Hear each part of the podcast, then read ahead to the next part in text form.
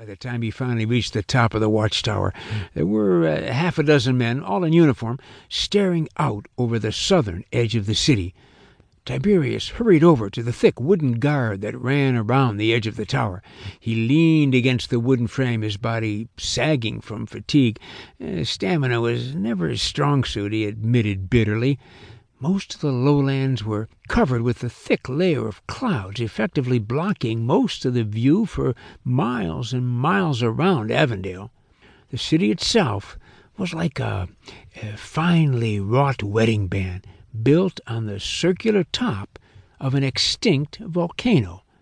The city was built of stone and timber, running around the massive wall that was built on the mountain's circular lip. Inside the city was a massive crater, green with life. The edges were terraced and farmed by the freemen of Avondale under Tiberius's father's watchful eye. Beyond the green fields were massive trees, mostly pine, growing tall and strong. Even when the snows fell, the trees were green. And uh, in the very center was the crown jewel of Avondale, a deep lake of fresh, untainted water that supplied the city with drinking water and, the fields with irrigation, so that Avondale had more than enough year after year. None of that registered to Tiberius. Even though his gaze fell across the wonder of his father's city, he was focused instead on the huge creature slowly climbing up the rugged mountainside. It was huge, taller than the city walls and nearly as wide. It had huge legs with three toed claws that dug into the mountainside as it lumbered forward.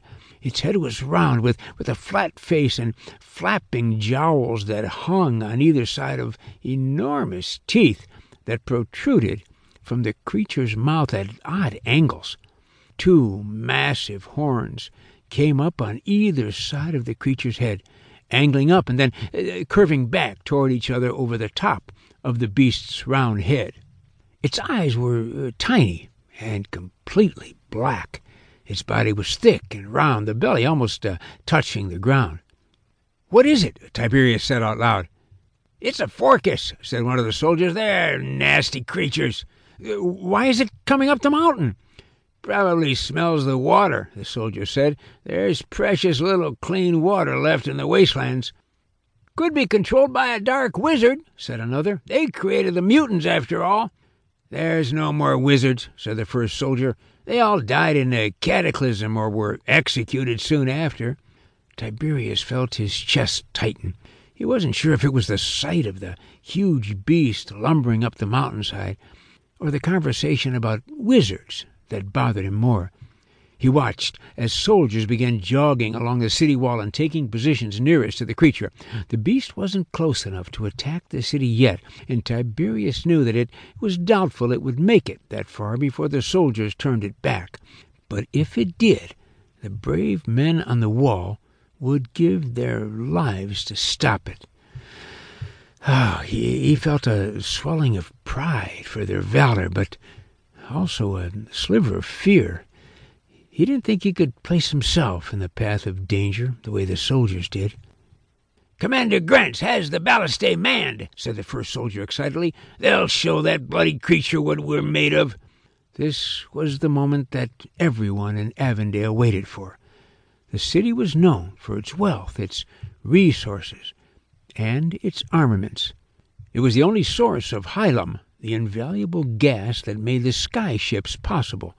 It was also where the greatest weapons in the kingdom were invented. The ballast ballistae were uh, huge crossbows that fired giant bolts as big as a tall man. They were mounted around the city walls and took whole teams of men to load, uh, draw, and fire. But they were ruthlessly efficient at beating back the mutated monsters that sometimes tried to scale the mountain and endanger the city. The ballistae bolts were made of pine, with two triangular heads made of steel, one mounted up and down, the other side to side, fused together at the tip and honed razor sharp. The Phorcus uh, had a thick leathery skin, but it was no match for the ballistae bolts. Tiberius watched.